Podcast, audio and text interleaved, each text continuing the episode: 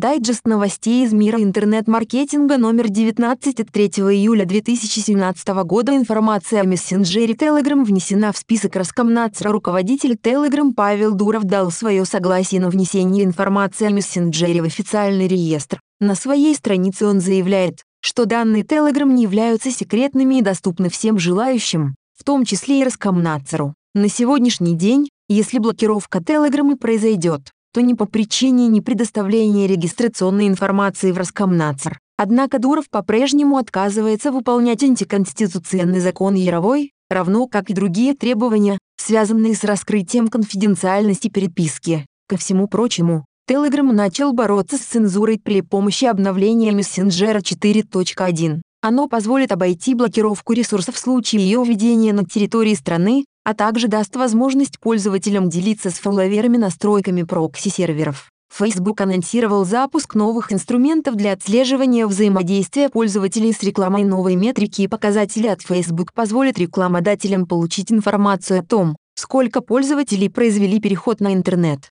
Ресурс компании. Имеются в виду те переходы, которые привели к полной загрузке страницы. Кроме того, Facebook планирует начать ведение статистики по повторным и новым клиентам, а также отслеживать данные о десктопных пользователях, наводивших курсор на название компании, но не переходивших по ссылке и упоминанию их страницы в рекомендациях. MyTorget запустил формат рекомендованных статей. Клиенты-рекламодатели получили возможность воспользоваться рекомендованными статьями. Совместное детище MyTorget MyWidget – это обновленный формат рекламы, десктопных нативных объявлений, который позволяет кликнуть на превью текста, размещенного в блоке рекомендованных публикаций. Модули уже установили на свои десктопы крупнейшие русские сайты. Интересно, что MyWidget создает индивидуальные рекомендации публикаций, основываясь на поведении и предпочтениях пользователя. VK с июля принимает денежные переводы по карте мира. С начала этого месяца у пользователей VK появилась возможность совершать денежные переводы с использованием карты МИР. Функция работает как в мобильном формате,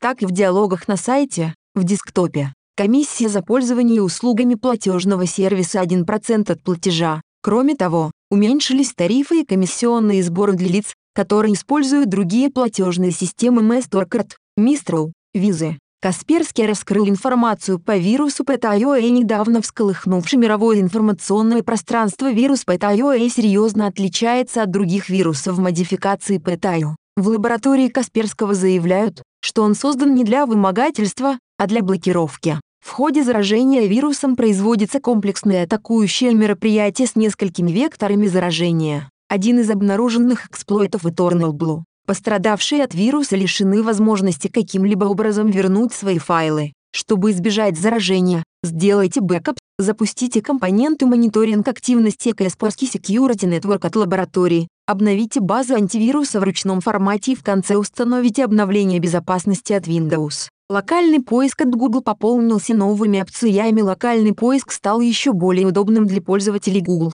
Теперь они могут узнать в категории самое интересное о специфике того или иного заведения, например, подходит ли оно для больших компаний, уютная ли там атмосфера и так далее. Информация будет размещена в виде специальных иконок. Результаты поиска по гостиницам и отелям на карте теперь сопровождаются ценой на номера в конкретном регионе. Google получил штраф от Еврокомиссии в 2,42 миллиона евро нарушение антимонопольного законодательства. Вот что вменили в вину Google, выписав ему штраф в 2,42 миллиона евро. Еврокомиссия утверждает, что ресурс, продвигая свое приложение шопинг, злоупотреблял собственным высоким положением на рынке поиска и тем самым лишал европейских пользователей реальной возможности выбора товаров и услуг. На то, чтобы устранить нарушения, у Google есть не более трех месяцев. В Дзитер, возможно, будет введена функция отметок на фейковых новостях. Данную опцию в данный момент тестируют в компании, но введение функции все еще остается под вопросом. Если она будет запущена, пользователи смогут отмечать твиты, содержащие вредоносные или ложные сведения. Это должно поспособствовать борьбе с фейковым контентом, а также с потенциально опасной террористической информацией. Google AdWords тестирует автоматическое формирование рекламных заголовков в англоязычном сегменте. Google AdWords тестируется функция создания рекламных заголовков в автоматическом режиме. В частности, В окно создания нового объявления добавлена опция «Создать второе рекламное объявление с заголовками в обратном порядке». Эта кнопка существенно облегчила бы процесс запуска AirDrop BitTest Wow,